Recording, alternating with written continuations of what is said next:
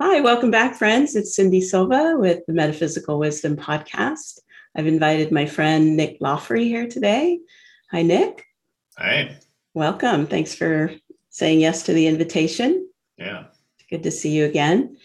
I've been doing a series of conversations on Qigong and wanted to bring some of the people I've met along the way in to share experiences and all the good news about Qigong. Nick is one of those individuals. I met Nick, I think four years ago, maybe more, maybe five, at uh, 1440. And we were attending a teacher training with Roger Jahnke.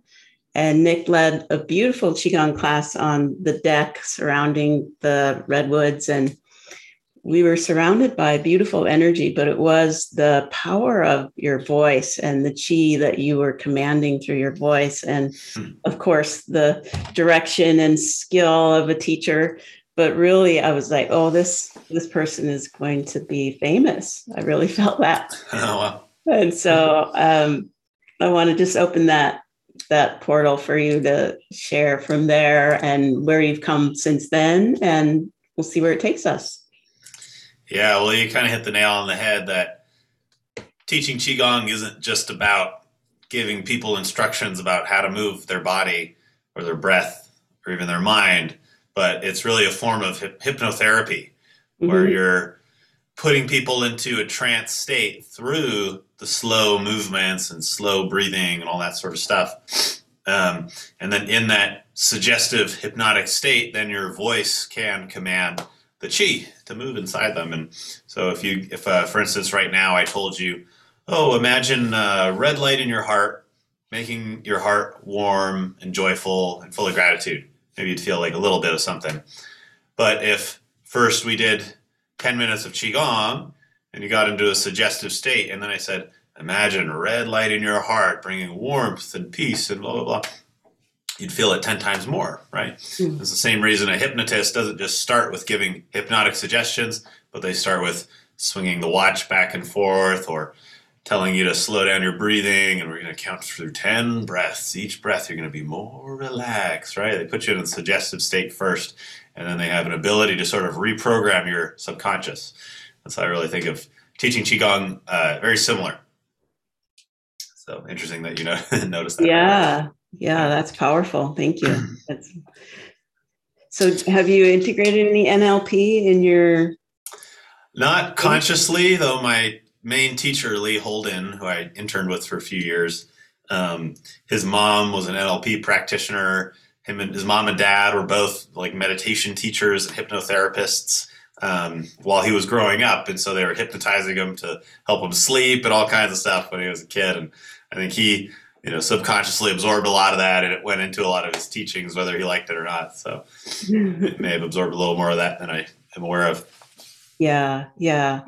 I've definitely noticed that just in the slowing down is a hypnotic entrance, right? Like just mm-hmm. slowing down the breath and slowing down the voice and has uh, an effect on the brain waves, right? That we mm-hmm. can get into these other states and have uh, a more direct experience of what we call chi, you know, this subtle field that's everywhere all the time. We're swimming in it. And then having a direct conscious relationship with that and uh, directing it for totally. specific purposes. So, say some things about that and your particular, um, if you have a niche or a particular direction that you're taking your teaching that's unique to you. Yeah. I think I've been pretty broad about it so far, but I guess the way, the main direction I've tried to take it in recent years is um, just to try to find a language that makes it make sense to people who aren't already into woo woo stuff. Mm-hmm. So people are already into like new age stuff, woo woo stuff, Eastern medicine stuff. Like this, it all completely clicks with them. But that's like such a small percentage of people there's so many people who just need, you know, the benefits of stress reduction, uh, activating their body's ability to heal itself. You know, we live in this uh, environment with all these new chemicals and all kinds of stuff that like does not make it easy to be healthy. And so I feel like people need more tools to help combat that. I think even with a perfect diet and everything, like we're just we're just in this weird novel environment that human beings and animals have never existed in before, and so whatever can help our body to reconnect to its inner nature and power for healing. I think everybody needs that, and it doesn't have to look like qigong for everybody, but it's a tool a lot of people can benefit from. But a lot of people are going to be very stubborn too. There's going to be Christians who think it's some kind of satanic practice to invite demons into your body. There's going to be atheists and scientific materialists who think chi is this woo-woo unproven idea. So I think uh, I've just been trying to find language to make it not offend people's intelligence uh, and to feel inclusive in a way that they don't feel like they're like joining a cult or something or have to believe a bunch of random stuff or have to wear weird clothes, whether that's, you know, pretending you're Chinese or pretending you're a hippie in a commune or whatever, you know, dressing like an elf or whatever hippies dress like these days. It's like you just wear like your normal gym clothes. Like you can, you don't have to wear gym clothes to do qigong, but you don't have to learn a whole new language. There's nothing, none of that. You're just changing your breathing and movement, and you're gonna feel better. Like that's kind of what I've been going for. Yeah, well, it seems to be working for you. I've just watched you grow just incredibly.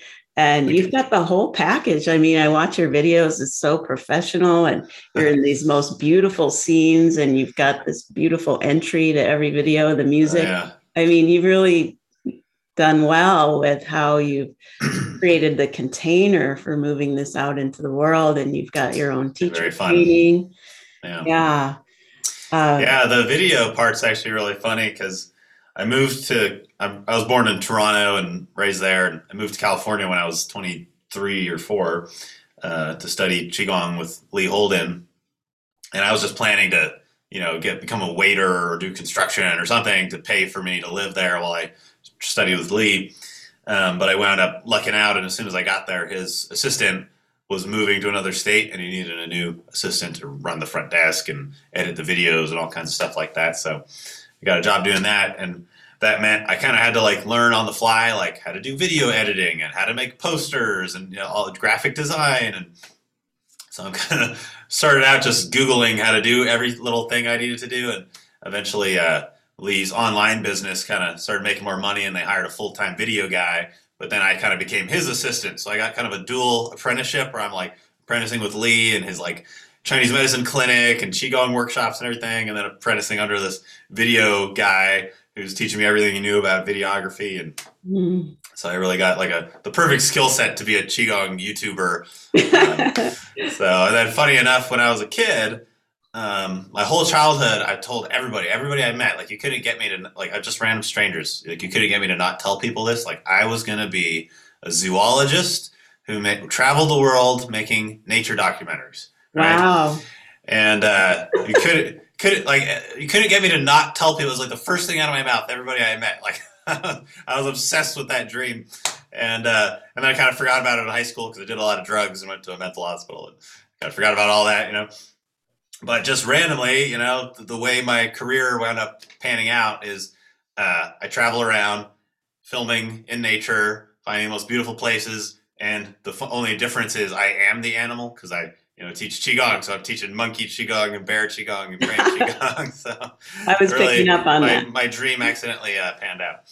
Yeah, it's you know, there's no accident. Like the way that you were positioned in that role at that time where that transition was happening for Lee, it's like it's all, you know, it was all there the whole time. It was just unfolding. And now you can look back in hindsight and see and know for sure that you're tracking your talent, you know, and and people are really showing up for you and drawing it out of you, which creates yeah, even more uh, momentum. Who said that? Jo- Joseph Campbell he says uh when you follow your bliss, doors will open where once there were walls. So mm. it really is like the universe kind of there's, like, there's an interaction between the human mind and the universe as a whole, right? And you call that interaction the Tao or God or whatever, but it's it's pr- it's pretty undeniable sometimes. It's, some some things that happen are just too weird to, to be coincidence. Yeah, yeah, they're they're part of uh, another reality or plane with different laws penetrating this and having a yeah an experience of that. Yeah. Well, I'm just really, yeah, happy that you said yes to coming on and sharing this. And you do have quite a story of how you did kind of allude to it by when you were younger, you did drugs and and how qigong kind of came in at that time as well, not just for this intersection of being mentored uh, by Lee and the videography, but also there was a healing that was occurring for you, right? And yeah. Now you've really embodied the qi and the qigong, the cultivation, and um, it's almost like there was a fracturing, and then you applied your knowledge, came back into wholeness, and now you're transmitting it from this place of really embodying the experience of healing, not just talking about it or reading it out of a book. And I feel that that has a different power to it in the transmission as well. Um, so, as much or as little as you want to share about your healing journey with Qigong personally, um, I want to give you space for that. Sure. Yeah. So, I guess it started, uh, you know, when I was like 13 or something. Started smoking weed and everything, and super fun. And up until that point, uh, I guess uh, part of the reason I really initially got into it was um, I was kind of like really small when I was 13 compared to everybody else. Like I was a little late bloomer, and so I got kind of picked on a lot of stuff. And but when I smoked weed for the first time, suddenly I had this sense of humor, and I could make people laugh Hmm. and that became like my superpowers. I could smoke weed and be funny, and, uh, and it didn't matter that I was little and scrawny and had a high voice and everything. I was a funny guy, so uh, got really into it for that, and and uh, then uh, one day we got some magic mushrooms. I was like 15, and um, I didn't really know what they were supposed to do other than hallucinations. So I like in my mind it was just like, oh, this is gonna be fun, like weed, where you like you're just gonna laugh and you're gonna see things. Like I imagine, like I'd see like elephants walking around the room or something. More Some zoo. people, I think, what? More zoology. yeah. Well, I thought they'd be purple elephants, I guess. But uh, um, and for some people, I think that is the case. Like they do like a psychedelic like mushrooms, and they just like see things, and it's fun. And but uh, a lot of people, it's not like that at all. And I was one of those people, and what I what happened to me was I, my ego completely dissolved. I'm 15. I don't know what an ego is, right? And and I totally lose the sense that like there's any me at all or any difference between me and the rest of the universe and God and um, and I just got connected to this like infinite pattern of energy where like everywhere I looked, everything was infinity, and infinity was God, and I was infinity, and it was just ener- everything was energy and infinite energy. And there was no me like every time i try to think like oh wait but i'm nick. Wait no that's just my name. Well these are my parents. Well those are just my parents but that's not me. And i couldn't find anything that i could call me. Mm. and it totally terrified me. I thought i was going to die. And uh, i got very paranoid that uh, um, if i stopped if i let go of control that like i would die so like if i stopped thinking about breathing that my breath would stop breathing itself, right? So I sat there like breathing as hard as I could for a while, and uh, eventually I just realized like I, like I, there's just too much fear. Like I can't deal with this much fear, so I got to let go. And I kind of just like allowed myself like if I'm gonna die, I'm gonna die, and I let go. And and instead I had this like beautiful experience of like it was this vision that I was like a fetus because I just watched uh, 2001: A Space Odyssey with the when the guy dies, he becomes a fetus, right? floating through space. But I was a fetus, and I was in this infinite space full of other fetuses, and we had umbilical cords made of like vines that all connected together, and it was like we were just in the giant womb of the universe, and and I just I don't know, I had this huge sense of peace that like death wasn't the end, and all this stuff, and anyways, I came out of that, and I'd been raised uh, Christian, and it just left me all these questions like, well, it doesn't seem like God is like an old man like in the sky somewhere. Like God is everywhere and everything, and I'm God, and this is God, and uh, and it, just, it really disillusioned me about religion, and so that was kind of one of the maybe the last anchors to like a healthy social world that like fell away was like now my childhood religion and my parents are lying to me about God and and um, so I think that was a turning point positive and negative. Where positive was like I knew that there was like this mystical experience to be had, but negative was I got really untethered from any like cohesive social reality and stuff.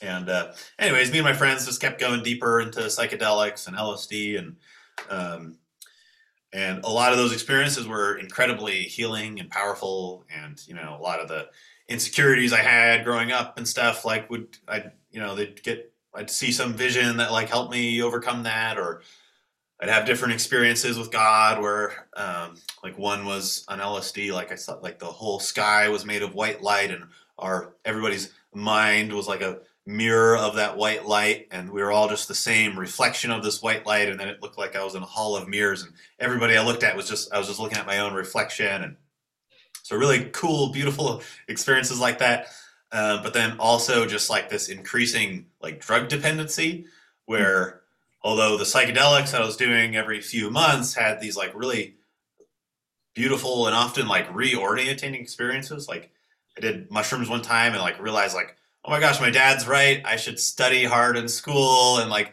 get a good job because I want to have a family one day. And like, you know, mushrooms and stuff usually make people go, I got to stop listening to my parents and be more wild and free. But for me, it was like, oh my gosh, I should study and go to school and stuff. But uh, in between those, it's like we were just, me and my friends were just kind of drug fiends. Like we were just trying to do any drugs we could get our hands on. So we're trying to, we're doing ecstasy and ketamine and we're binge drinking alcohol uh, like almost every night during the summers and stuff and um so we are just we were we were kind, we were kind of fiending you know and I, I, had a i had a major like if i wasn't getting high that day it was like all i thought about was like how am i going to get high today you know? And i wasn't really studying or doing school or anything. Um and at the time i started i started looking into buddhism and listening to alan watts and uh, that was really cool because it gave some kind of like framework for like what those psychedelic experiences were trying to show and everything um, and it opened my mind to some of that stuff. But where it got weird was uh, so like one of the ways i wound up trying to deal with my insecurity um, a lot of social anxiety as most people do i guess in high school is uh, i got really into this band the doors which was uh, a band from the 60s uh, headed by jim morrison um, some some some of you will know. Mm-hmm. Um, but uh, my parents, uh, the reason I got into it was my parents rented the Oliver Stone movie about him. It's like a biographical movie where an actor is like playing him and everything. And uh, I'd never heard of the Doors or Jim Morrison until that movie, so it's kind of dumb on my parents because that guy like instantly became like my number one role model. I, I wanted to be exactly like him, and what, how did he live? You know, it's just like sex and drugs and heroin and LSD, and you know, he's, he wound up overdosing on heroin. I never got into heroin, luckily, because I had a pretty addictive personality. Um, anyways, he became like my role model, and uh, one day, in like around the end of like eleventh grade or something, I was uh, I was skipping school every day to do ketamine, which is commonly referred to as like uh, animal tranquilizer. Like you snort it, and it's kind of like you get as drunk as you could possibly be um, without actually having to drink alcohol or throw up or get a hangover. So it's like it's very disorienting. You walk around and you can hardly walk, and it's just kind of like funny. I guess it's not. It doesn't really feel good or anything. Um, but it also like completely eliminates fear and anxiety. So they're actually using it like medically right now to uh, treat like phobias. So like if you're afraid of spiders, like you can put a spider in your hand and you're just be like, oh, spider, you know, and then uh, gradually you lose your fear of that thing, supposedly. So I found that I could do it and like go to school and not have social anxiety. And I was like, oh my gosh, this is amazing. I feel invincible. And uh, after like seven days or two weeks or something in a row of this, every day doing ketamine, like at lunch and stuff, um, I'm in my buddy's house and I'm looking in the mirror and I'm wearing a Doors shirt that I had with a big face of the singer, Jim Morrison. And I'm looking in the mirror and I'm really high on ketamine. And I'm just thinking in my head, like, how can I make this feeling of not having social anxiety last? Like I want to feel invincible like this all the time, not just when I'm on ketamine. And I look at this guy's face and I look at my face and I start to like hallucinate that like I look just like him. Like it's like molding my face and his to look exactly the same. And I'm like, and I'm just reading about Buddhism. And so I'm like, oh, what if I convinced myself that I was Jim Morrison in my past life? Then I would feel like I'm really cool and talented and everything. And I would feel like a sense of confidence, right? And uh, at the time, we'd also been really getting into conspiracy theories and reading about the Illuminati controlling the whole world and everything. And and I just thought like, and even just the uh, watching the news, watching the climate change stuff, like all this stuff was basically telling me like the world's going to end by 2020. Like the climate scientists are saying the world's going to end by 2020. The Illuminati conspiracy theorists are saying that a fake war with Russia, which is oddly kind of happening now, is gonna is gonna happen and create World War Three for like population control. And so like everything I'm reading is telling me 2020 the world's gonna end. And so in my head, I'm like, what's the point of like going to school? What's the point of trying to make it in society if world's, the world's gonna end in like 10 years? And uh, um, but when I had this vision, I was like, oh, if I had this confidence that like I'm carrying from my past life all this extra talent and everything, um, I'll have the confidence to do something about this, to start a revolution or to become a famous musician who has a big voice and can change things. And so I just decided then on ketamine, like I'm going to convince myself that I'm the continuation of Jim Morrison. and uh, came off the ketamine and, and just it became like all my thoughts all the time um, was just trying to convince myself of this, and it it really did seem to have some huge confidence boost on me. So that was kind of cool, but it required me to like self rationalize all the time. And the other thing that started happening then was uh, I'd been taking uh, antidepressants around that time, and uh, I'd been taking like a bigger dose than you're supposed to because I thought if the dose they prescribe takes you from depressed to normal, then maybe a big dose will take you from depressed to like really, really happy and ecstatic. Which is not really how they work. Um, but I didn't know was that Prozac, uh, one of the side effects can be psychosis. Mm. And so on top of all these recreational drugs, which I've been doing for a few years, now I'm like mega dosing a prescription drug that can cause psychosis. And so I think that was like kind of tied into this whole like fantasy that like I'm this continuation of this famous guy um, now I'm starting to believe like I'm just really trying to think of everything I can to convince myself like I can become a famous musician, singer who's going to start a revolution that saves the world. And now I've got to really got to convince myself of that, or I'm going to feel really stupid trying to pursue it because that's like obviously a really crazy goal. So I convince myself that you know, oh, maybe there's uh, aliens who are guiding me, or maybe there's gods that chose me and put me on Earth, and and I, I started thinking all this crazy stuff like that, and um, and so I'm basically like starting to enter psychosis. I've got like you know the delusions of grandeur and everything. Totally. Um, and I basically go a whole summer where I'm like doing LSD and everything, like with this psychosis starting to build. And ironically, it was a really fun summer. but uh, the next uh, fall, when I go back to school for my last year of high school, um, I have this experience where me and two friends do LSD together and uh, basically learn to be telepathic with each other, which like was 100% real. Like we verified it after.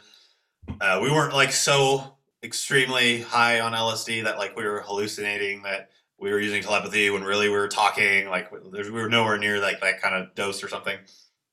But we really were able to like send the energy of our thoughts to each other as sounds and pictures and stories and emotions and actually it's funny enough it started with something that was more like just me pulsing my chi which i like i didn't know what chi was or anything but i'm sitting there in this room with them and i always you know I, i'm still like even though i've got all these delusions of grandeur like underneath that i'm still this like super insecure guy who doesn't feel like he deserves any of his friends or anything. And uh i'm sitting there and i the lsd kicks in and i get this vision that i'm like made of gold and i'm like some kind of like egyptian statue or something or god or something. And i'm like oh wow, I feel really like powerful and divine right now.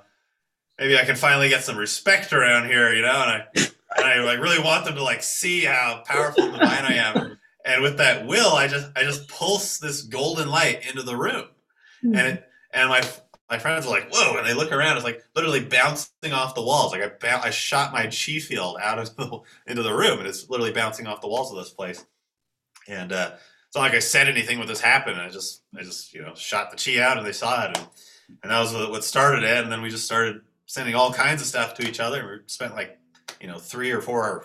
I don't even know how long it was, but it was basically literally the whole LSD trip, which usually lasts like eight hours or something. Um, and so I kind of come out of that, and uh, I have a lot of questions. like, where does telepathy begin and end? Like, how does that work? Can I do it just on LSD, or will it happen when I'm smoking weed, or can it just happen anytime now? Am I just psychic now? And uh, at first, I just use it to like feed the delusions more. I'm like, oh, cool, I'm a psychic now. So now I'm really obviously the chosen one and everything, you know. And, um, trying to use it to like get girls and stuff. And but, the ego uh, came back. Yeah, I just went right right to the ego. yeah, but uh, but then at some point it just turned to paranoia. It was like, wait, can I use it anytime? Like, does it maybe it works when I'm high? And do I really have any control over it? Like, what if I just like opened up some part of my brain and it's just my thoughts are just leaking out all the time everywhere I go. Everyone's just hearing my thoughts all the time. And uh, once that paranoia came up, it just kind of like merged with like that underlying insecurity I had, like, and just turned into this whole really painful experience where like going to sleep at night, I thought all my neighbors in the neighborhood were hearing my thoughts, and and then I'd start hearing other people's thoughts, like them telling me like, "Get the fuck out of my head," or "We're gonna come over there and kill you." Like we're so sick of hearing your thoughts, and uh, and I was just like, and in normal life, like going to school and stuff, like I would think like, "Oh my gosh, people aren't looking at me because they can hear my thoughts." And they don't want me to know because it's so awkward that they're just going to look away from me all the time you know. But then if they looked at me, it's like, oh my gosh, they looked at me because they can hear. So it didn't matter what people did; it was proof that they were hearing my thoughts, you know. So yeah, it's the impossible task to yeah exist in that way. Yeah, and I didn't want to ask anybody because I I was just so embarrassed and humiliated about the whole thing. It's like you know the whole like don't think of an elephant and like the thing that comes up in your mind is an elephant. So it's like don't think of all the most embarrassing things you never want anyone to know about, and that was all you could think about. so so it was psychosis that led you to Qigong. Is that what you're leading us to? it was a long road from there to Qigong. So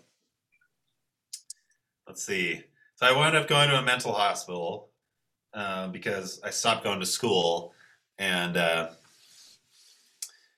my parents figured out I wasn't going to school, and they're like, "What the heck's going on?" And I'm like, "Well." I don't know if I'm psychic or crazy. and they're like, oh, crazy. So they take me to the mental hospital and uh, stayed there for a couple weeks, and I was put on antipsychotics. Um, and the thing I found really weird about it was the uh, psychiatrist like really didn't believe that telepathy was possible, and hmm. so even though I knew I was pretty sure like a lot of it was I was paranoid.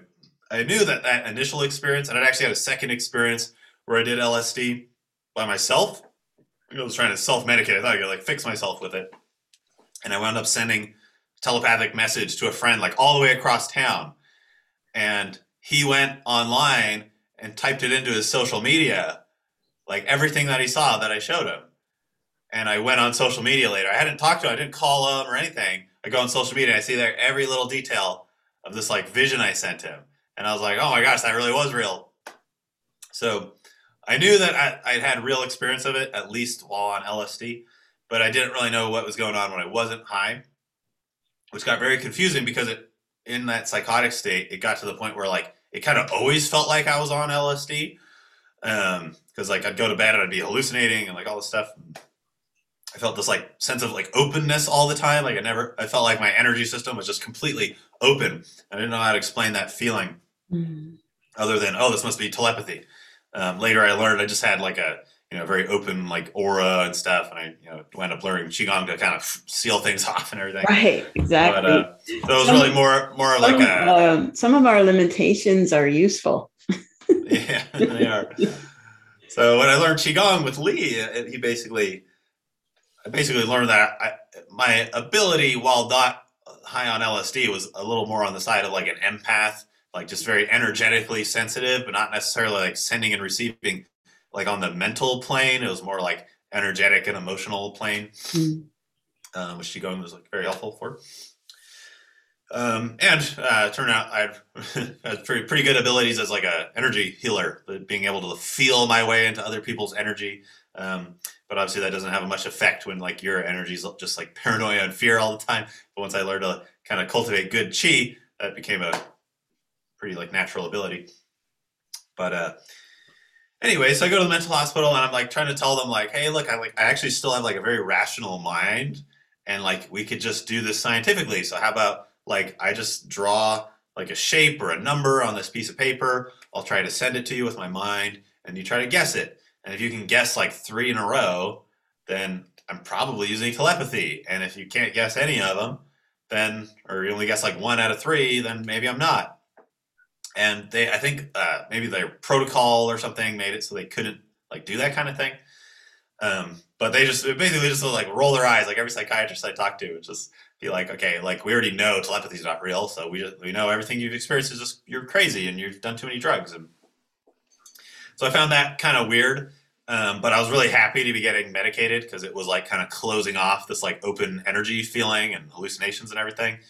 Um, so I was like happy to do it. Um, I just thought it would be nice to be like treated like a rational person. But uh, while I was there, uh, my mom knew that I had been like kind of into Buddhism and stuff, and so she brought me a book on like how to meditate. Mm-hmm. And while I'm in there, I'm like, well, these people don't want to help me to fix myself in any way except to give me these pills. And uh, I'd really like something I could do for myself. So I thought, okay, well, I've just been reading about Buddhism, but now I'm going to actually practice the meditation so I got really into it, and uh, I ended up doing the only technique I knew was to like listening, like having a sound that you listen to, and just putting your mind on that. And so I would go once I got out of the mental hospital, I'd go to this river near my parents' house and just sit next to the river and listen to the sound of the river. My mind would wander away, and I'd come back to the river, wander away, come back to the river, and I did that for like several hours a day for like six months straight because I didn't really know anything else to do and uh, didn't get any benefit out of it whatsoever until the very last time I did it, basically, where finally, like I always came out of it like I'm not more relaxed, I'm not more focused, the voices are still there, I'm still paranoid, but the when I finally like strengthened my focus enough, it got to the point where like every bit of thought and distraction finally actually completely went away, and I only heard the sound of this river for might have been like a minute at most, I think.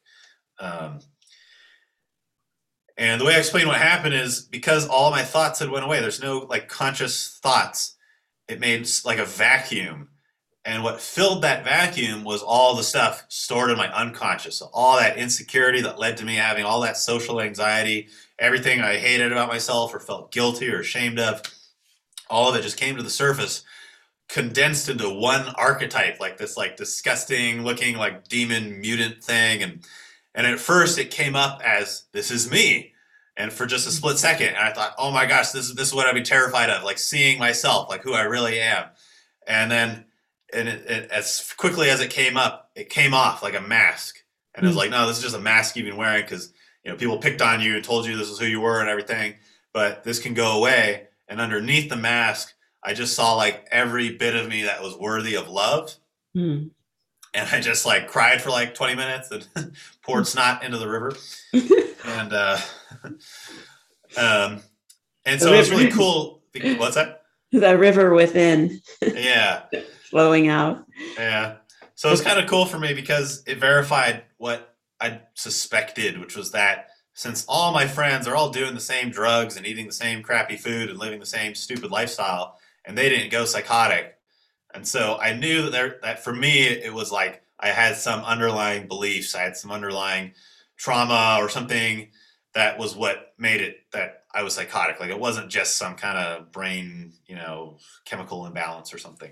Because all my friends were extremely chemically imbalanced. So I knew there was something like that going on. And so it kind of verified that. It didn't like heal everything, but it did point me in the right direction. And uh, after that, I actually had a really hard time trying to meditate again because I'd sit down and, and like, okay, I'm going to meditate. And as soon as my mind would start to get quiet, I'd get really scared because I was like, is another demon going to come out of me or something? and uh, I had a really hard time focusing. So luckily, around the same time, uh, my mom, who I guess is like my savior, um, like finally convinced me to try a yoga class. Mm. And I was like, in my head, I just imagined yoga as like my mom, like a bunch of like middle aged and old ladies, like just like kind of rolling around on the floor, you know.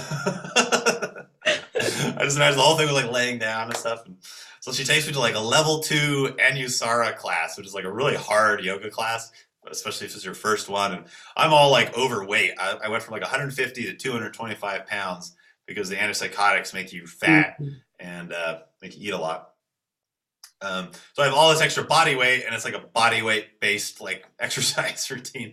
And so I have all this extra weight to like hold up, and I hadn't like exercised in like five years because I quit all the sports I did as a kid so I could do drugs. And um, I go into this yoga class, and it's like this female teacher, and there's all these women around me, and they're all just having this easy time going through everything, and I'm like shaking the whole time and absolutely pouring sweat. It's not even a hot yoga class, and I'm just just making a yeah. puddle on the yoga mat. But I get to the end, and I'm like wow, this is the first time I felt relaxed in I don't even remember how long. Mm-hmm. And uh, I couldn't believe how good I felt, and it felt like the sweat had like pulled all these toxins out of my body, and the energy in my body felt so good. I, I couldn't believe how good I felt. And so I got absolutely addicted like right away and mm. wound up. Uh, I was kind of embarrassed to go back to the yoga studio because I felt like I made such a fool of myself. So I wound up getting a bunch of DVDs and doing it at home every day and got really into that. And seemed to be really helpful and that that i think that was what allowed me to get off the antipsychotics was mm. this practice of like really getting in my body and out of my mind and learning to actually let go and relax and shavasana actually took me to this point where when usually my psychotic episodes at this point were just coming at night when i'm like going to bed and stuff and uh, got me to this point where when it happened i was just like oh what if i just did what i do in yoga and i just surrender and let go and relax even though it's really scary and that's all ironically, that's what you need to do when you take a psychedelic like mushrooms or LSD is if you fight it, you get a nightmare. And if you surrender to it, it's usually something healing and profound. And so the same thing would happen in the psychotic state. Or if I just let go, I'd have bliss moving through my body. I'd have my chakras opening.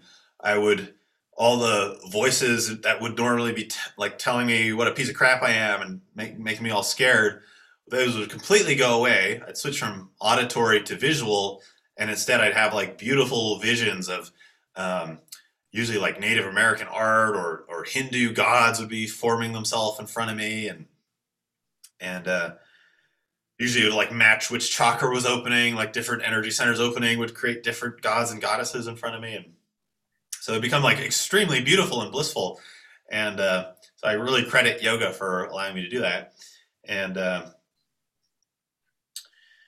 uh, yeah, I, got, I was able to get off the antipsychotics, and even though that increased the number of psychotic episodes, I kind of learned to roll with them and stuff, and mm-hmm. um, and eventually they mostly just stopped happening.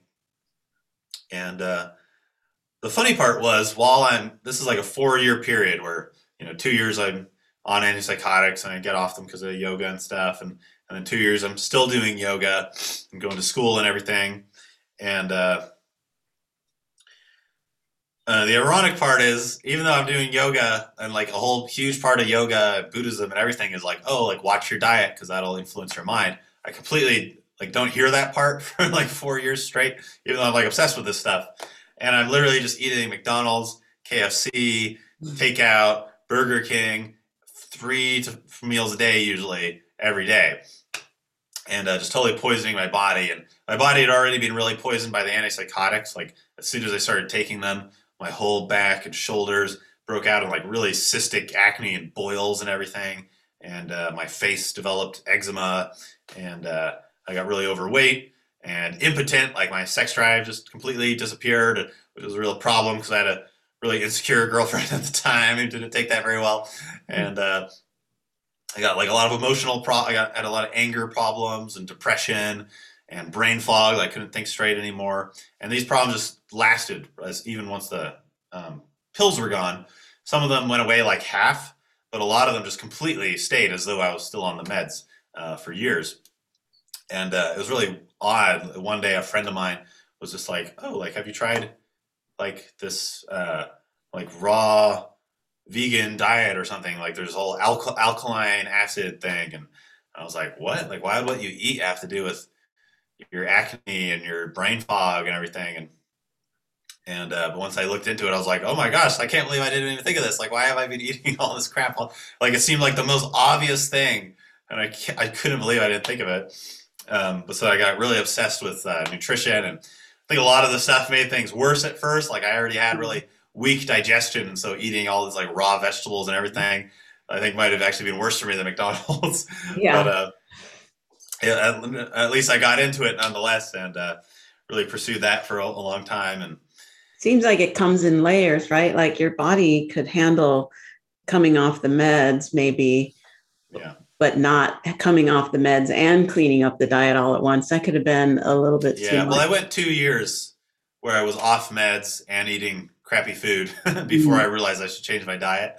Yeah. Um, but yeah, around that time, um, I'd like just gotten out of this four year relationship that was kind of crazy. Um, and kind of was part of what led to all the fast food. Like I didn't grow up in a fast food family, but uh, hanging out with this girl who ate fast food all the time, that was what I was eating. And uh, although she was very helpful in other ways.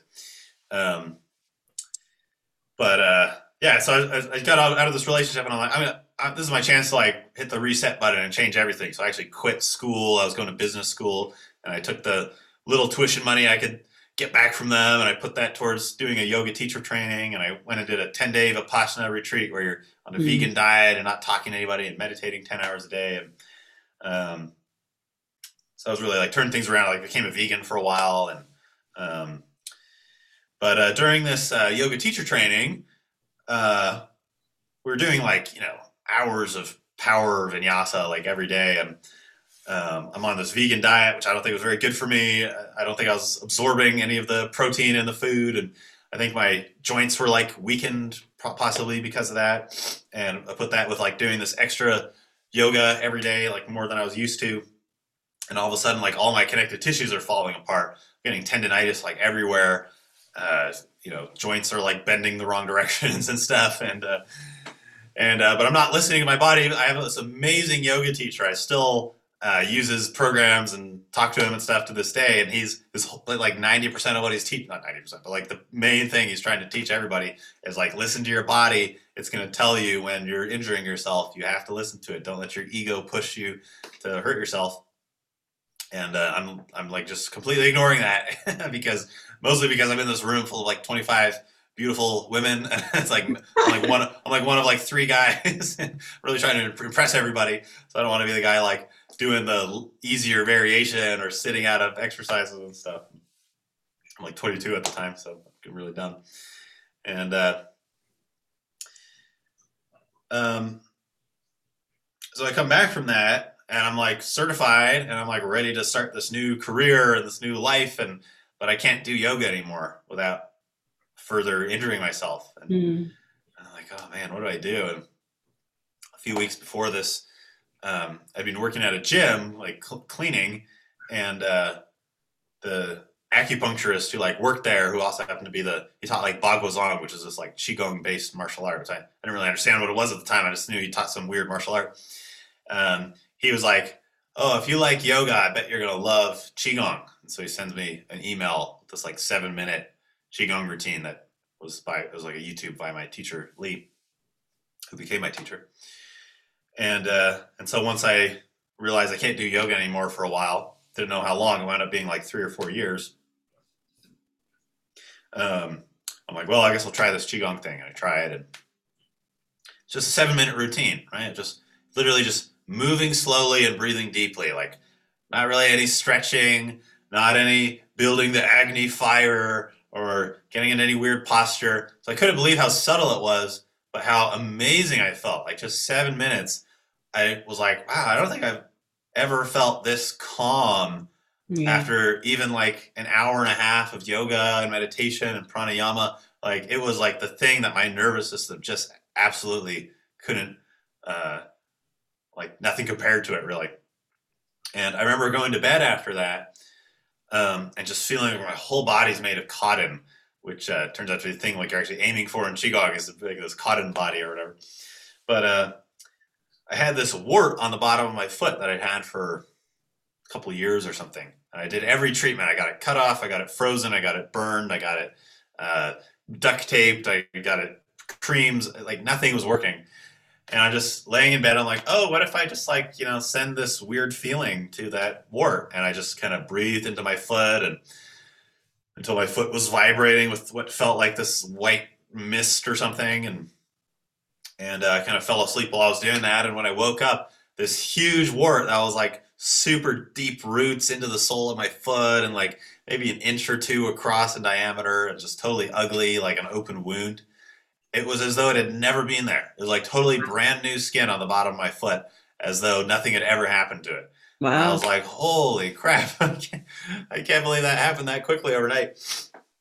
Of course, nobody believed me when I told them, but uh, I was very sold on Qigong, obviously, and then uh, I got a bunch of DVDs and stuff. And I guess, again, this was my mom. She saw I was interested in it. She's like, oh, I'll get him this box set. And she showed me the Lee Holden's box set with like six different videos and meditations and a workbook and everything. And so I just like dove right into it. And, and I loved how, uh, so much of it was like all this nature imagery and everything was named after animals and everything and it just really resonated with um, the part of me that was really into that so i got very into it for a while and uh, after maybe about a year of practicing on my own i, I realized that uh, lee was doing he, you could do a one-on-one with him on skype and uh, so i book it and it's very expensive but it was worth it um, because when I talk to him, I'm like, hey, so like I, you know, I had psychosis, and uh, sometimes I still have little episodes, and I was just wondering if you know there's any like qigong for this kind of thing, and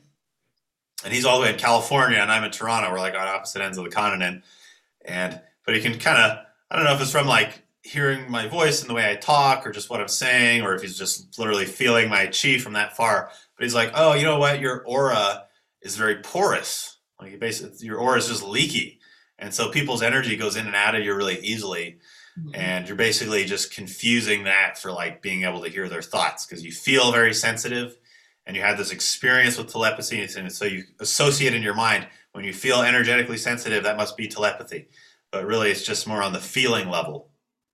And I was like, oh my gosh, that makes so much sense. And he taught me this qigong where basically like you build some chi and then you put it in your aura and then you compact your aura, you make it like denser and thicker. And, and while I'm doing it with him on Skype, like I'd never felt my chi so strongly as when we were doing it together. Like all of a sudden, there's like this really palpable magnetic field is around my body, and my hands can touch it and squeeze it and manipulate it. And I never felt anything like it doing a year of qigong just using DVDs. And so he tells me like, yeah, when you do it with a teacher, um, you usually progress like 10 times as fast because their energy is like in the room and they're increasing the feeling, even though he's like on the other side of the planet or the continent.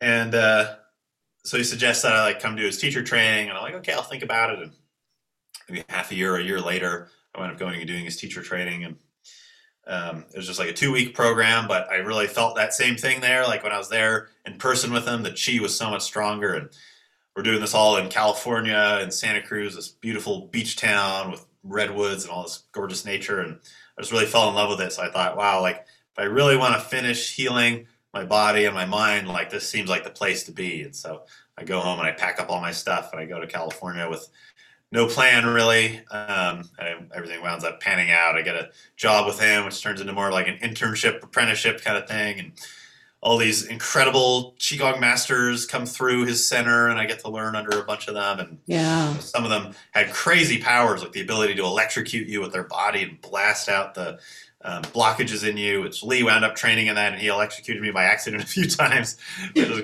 quite painful. Like one time uh, i didn't even know this power existed at first. He was training in it secretly. Mm-hmm. and I had a boil a boil on my arm. And uh, a boil is like an infection that's it's kind of like a pimple but like 10 times as big Mm-hmm. And uh, I'm giving him a massage because part, part, of what he was doing, he was teaching me uh, body work and stuff. And so I'm practicing on him what he's teaching me. And uh, this electric shock comes out of his body through my thumb. It basically goes up my lung channel right into this boil, which is on the lung channel. And uh, you can still, I don't know if you see it on this, but I got all these scars from all this stuff. Um, but the boil, it's it was so strong the electricity that it felt like someone was holding a lit cigarette against my arm. Like it really burned. It was just, I guess it was just burning the infection away that was in there. And uh, I didn't say anything to Lee about it at first. Uh, but I go home and I get just like the same thing. The next day, it was like the boil had never been there, just completely disappeared. And this was another thing I'd had for like weeks. And uh, and then it was like months or maybe a couple of years later, like Lee's telling me like, "Oh yeah, I've been training in this electricity thing," and I'm like, "Oh, you like totally electrocuted be by accident one time. that was pretty wild. Yeah. But uh, Yeah, so while I was there, it, it took a few years. Like I, I basically trained under him for three and a half years um, before I went off and did my own thing and started teaching and everything full time. But during that time, like he hooked me up with amazing Chinese medicine practitioners who helped me with herbs, and uh, I was doing qigong like one or two hours a day because I'm like taking all his workshops like 18 times and everything, and it just really brought everything together and. I, it didn't. I didn't get hundred percent. Like I really still to this day I have to be extremely careful what I eat and staying on top of my qigong practice to like maintain uh, my like emotional and physical and mental well being but it, it got me to the point where it wasn't like 90% of the time I like in some horribly dysregulated state and like it's the exception that I feel good and can think clearly and don't have skin diseases all over me. Now it's the opposite. 90% of the time yeah. everything's great. 10% I'm having problems like everybody else, you know. Right. But uh it's just I couldn't be more grateful to Lee because he completely took me under his wing and uh, just one one thing he gave me that even you know qigong and like all this stuff is great, but one thing that's really hard to replace for a young person is having a mentor because uh, I really, you know, I had a father who was extremely like emotionally distant and everything. So I was always kind of like yearning for this kind of like male mentor figure. Mm-hmm. And, and Lee just really took me under his wing and showed me not just how to do Qigong and everything, but how to be a man and interact with people as like a normal person and everything. And wow. it was just incredible to follow just as a human being because yeah. I got to see a lot behind the scenes, him being a father and a, a partner and a friend and a business person and and just that that that beautiful charisma and everything that comes out of him in qigong like that doesn't go away when the cameras turn off like mm-hmm. he's really the real deal when all that goes away like he is an incredibly like generous caring kind-hearted person with really living that qigong promise that like you're gonna have tons of energy and mm-hmm. low stress like mm-hmm. that guy, like you never see him get phased. Like he never stresses out. He's always calm and patient, and he always has a ton of energy. Like he's always mountain biking, working hard on his business, taking care of his kids, and he never stresses out about it. It's really the coolest yeah. thing to, to watch. He's really playful too, and yeah. humorous. I love his stories, and yeah, yeah. It's just, I just, yeah. We were talking recently with a group that um, I host. We're studying some of his material, and um, I was just thinking what a phenomenon he is. You know, how the universe chooses certain people to yeah. op- be a doorway for something. And he's been that one that's been the doorway for Qigong for many, many people all over the world. And yeah. um, he does it so impeccably and with, with such integrity. And so thank you for sharing your story so beautifully yeah. and um, sorry, being so- sorry if it was too long and detailed yeah, it was just really um, transparent and your vulnerability and your willingness. And, you know, if it helps anyone, that's just the main objective here is to share information that's helpful. Um, one of the things that I really admire about you and your path is all the teachers you've studied with, you know, as you mentioned with Lee, but also um, just in the short time you were at 1440, there were a lot of masters that came through there, and yeah, you were able to participate. Yeah, I was like, that was a dream job. I couldn't believe you left it, but now I yeah. understand. That's a, that's a funny story behind that too. It was actually my first real job teaching qigong, because for three and a half years in California, when I moved there, and I'm interning with Lee and kind of working for him on videos and everything to make a living, and I'm really trying. Like I thought, like I didn't try to be a qigong teacher during that time. Like I was really trying and applying at all the yoga studios, like a bunch of t- like repeatedly the same yoga studio. I'd go to apply it, and they always tell me, ah, you know, we've had qigong, we didn't make any money, or people think it's weird, or oh, you don't really teach anywhere else, so why should we hire you? It's like, well, somewhere's got to be the first. right. But uh, I wound up like the the best I could do was like I would teach on the beach and I'd put it on like meetup.com and stuff and Facebook and just anybody would show up and I'd get like, you know, one or two people and they'd literally donate like one dollar. yeah, I know the feeling. yeah. And uh, so I did that for a while and uh, and then when Lee, but I did get a lot of teaching experience, luckily, because every time, like Lee traveled a lot, and so his, he had three classes a week that he'd be away from like half the time, and you know, mm-hmm. like at least fifty percent of the time, I'd get to sub those. I, I, I was kind of managing who was subbing because I was like the manager of the center, so I try not to like put myself in all the time, um, just to be fair to other people who wanted to sub. But I did get to get a lot of experience with uh, an audience that was like really not excited for me to be there because I understand that world famous Lee Holden was supposed to be Right. here. Where is he today? Yeah. And I'm like, well, it's me teaching, but you know, I'll try my best. And so I really, it was really like kind of training with a weight vest on. You know, you got a little extra resistance. So I thought that was really good for me in the long run. Exactly. And uh, people did wind up getting sold on me. They're like, well, if Nick's subbing, I'll go. Exactly. Yeah, I would go. out. Yeah. You're excellent. So, but my first place that really trusted me enough to hire me was uh, 1440, which is this like, for those who haven't heard of it, it's like this really nice, like premium retreat center where like Google and Facebook and Apple and everybody takes their employees for like amazing mindfulness retreats and everything. And it's a really cool spot. But they were just opening, and when they were having their job fair and hiring people, they still hadn't even finished construction. And it just, I had, I opened the newspaper on the day of their job fair, like an hour before it was over, to see their ad saying there's a job fair that ends in an hour. We're looking for movement instructors. And I was like, whoa, movement? They're not just saying yoga. Like usually everyone just wants a yoga teacher. Mhm. And so I was like, I gotta go there. So I rushed and print out a resume and head over there. This huge line, like 90% made of yoga teachers, so waiting to teach there. And I get to the front of the line finally, and they're like, So what do you do? And I'm like, Oh, I teach Qigong. And they're like, Oh, thank goodness, we're looking for Qigong teachers. And I was like, No Nowhere's ever said that. This is amazing. Wow. And uh, so they hire me. And so our job, they did hire a bunch of yoga teachers, but they had like three Qigong teachers there, which is very unusual Mm-hmm.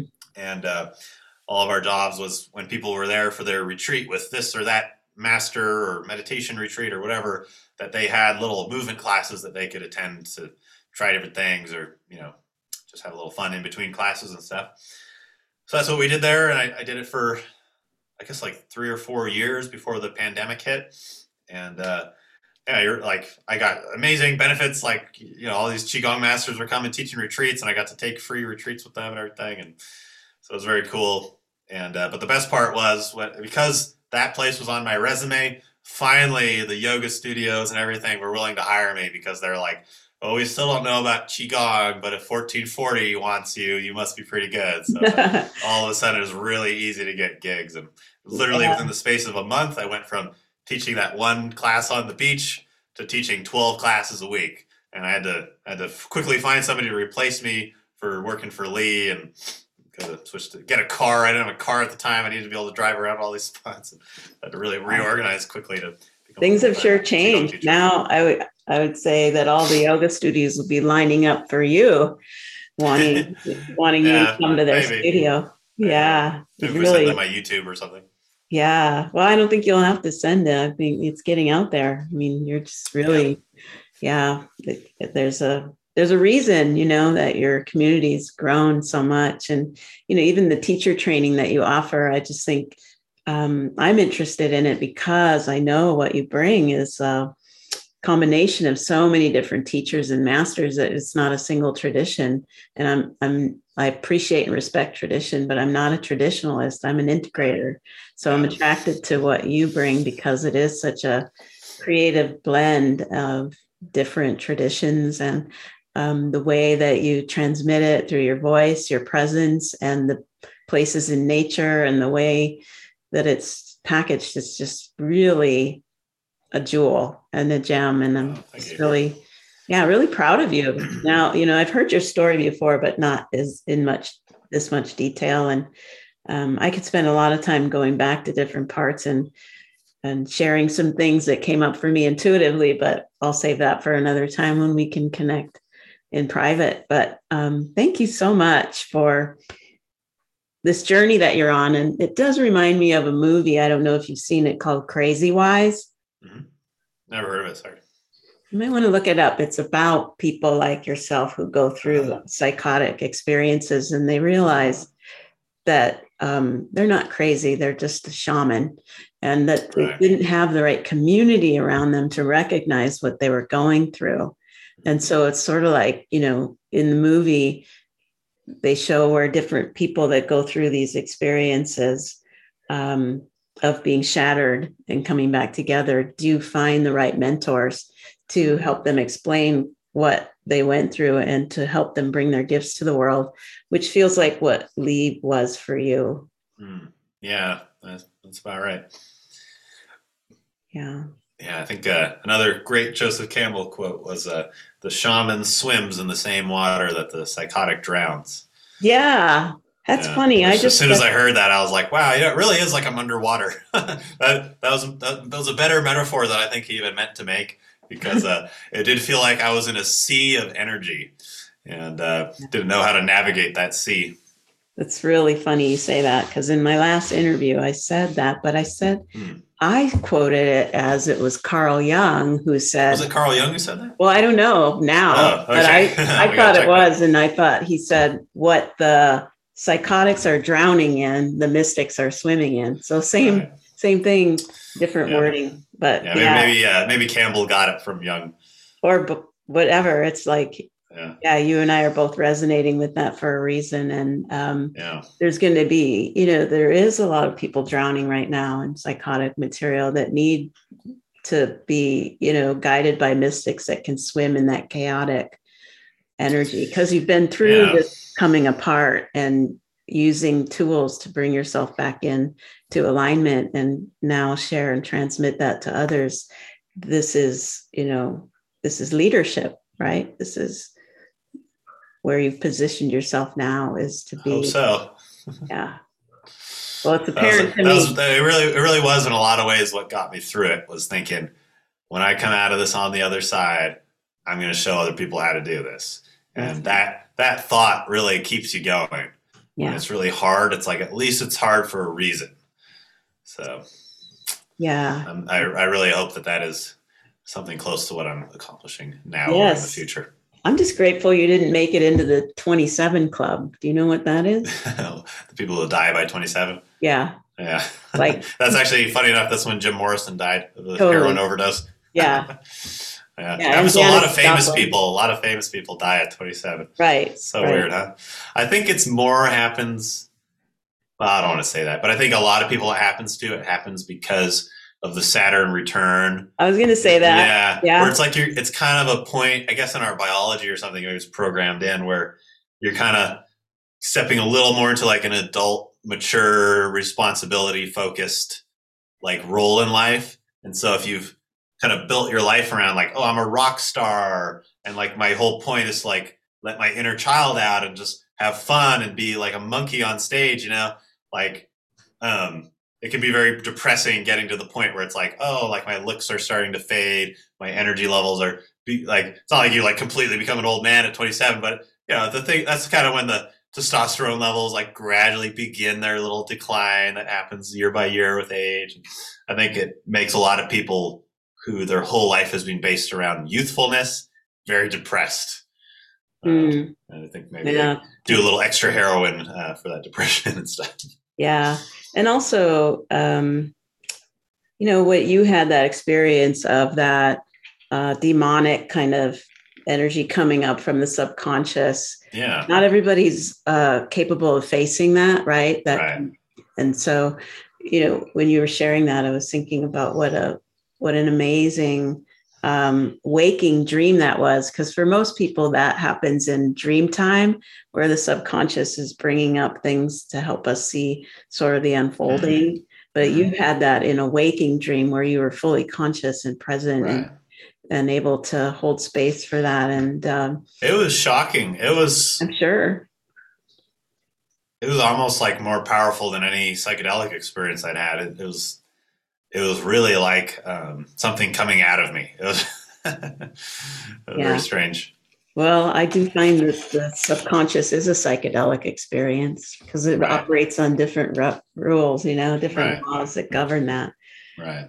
So I could go on for hours with you, Nick, but that's very uh, fun. I'm going to honor your time and just let you share anything you'd like our listeners to know about what you're offering, how to reach you, and how Yeah. to partake on your amazing offers on YouTube, the free stuff. And then, Yeah. Um, yeah. So if you want to do qigong, YouTube's the best place to follow me Um because, as you said, I got lots of videos on there, and they're all. I really go out of my way to find really amazing, beautiful backgrounds and everything, and so they're really fun. And that's a great place to go. And you can just look, just type my name, Nick Loffree. You'll find me there because somebody misspelled my ancestor's last name. So I'm the only Loffree in the world. I'll put the um, link in the in the description below. There's right. a link. Okay. And then uh, if you have TikTok, that's where I post a lot of like mental health stuff. So I share a lot about more about my story, mental illness, and little videos with tips and stuff. So you, you can follow me there for that. Uh, and then I'm running a retreat this August. It's actually my first retreat I'm going to run that I've ever done. So that'll be really fun. We're actually we're doing it here in Idaho, which is kind of like the lesser known like little brother of Montana. So like really really beautiful mountains and crystal clear lakes and rivers, and actually the most hot springs per square mile of anywhere in America. Um, so it's a pretty cool spot, and we're renting a big cabin. Um, so don't come if you're think you're going to die if you get COVID because it's going to be a bunch of people sharing a cabin together. Um, but uh, it should be really fun. And we're doing uh, like five animal qigong and some Taoist Neigong, which is kind of like the Taoist like meditation system.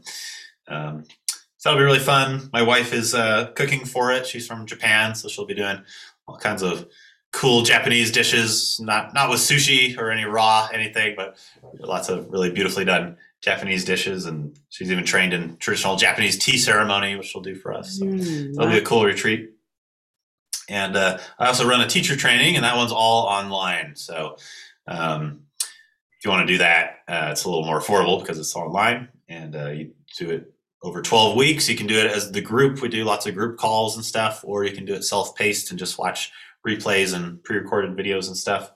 But uh, you'll find the info on that on my website, nickloffree.com. And for the retreat, you you actually got to email us to get the info for that. So just uh, email support at nickloffree.com, which I'm sure she'll be nice enough to put in the description as well. Definitely. Thank you. Well, congratulations. I didn't realize you'd gotten married since we met. Yeah, just uh just two months ago actually. Oh my goodness. Yeah, we actually only met eight months ago. So ah. it was a very uh very quick thing. wow, uh, that's exciting. As they say, when you know, you know, I guess. Mm. It feels like you know I'm, I'm, very used to thinking I know things that turn out to be crazy. So, but uh, I did I did meet a very special person. So, Aww, very very I'm happy very about it. Happy for you. Happy for you both. All right. Thank you. thank you again for your time, and thank you everyone for tuning in. And uh, yes, all the links that you need to reach Nick will be here in this video description. And I look forward to more conversations like this. And hopefully, we'll have Nick back. Thank you. Thank you all.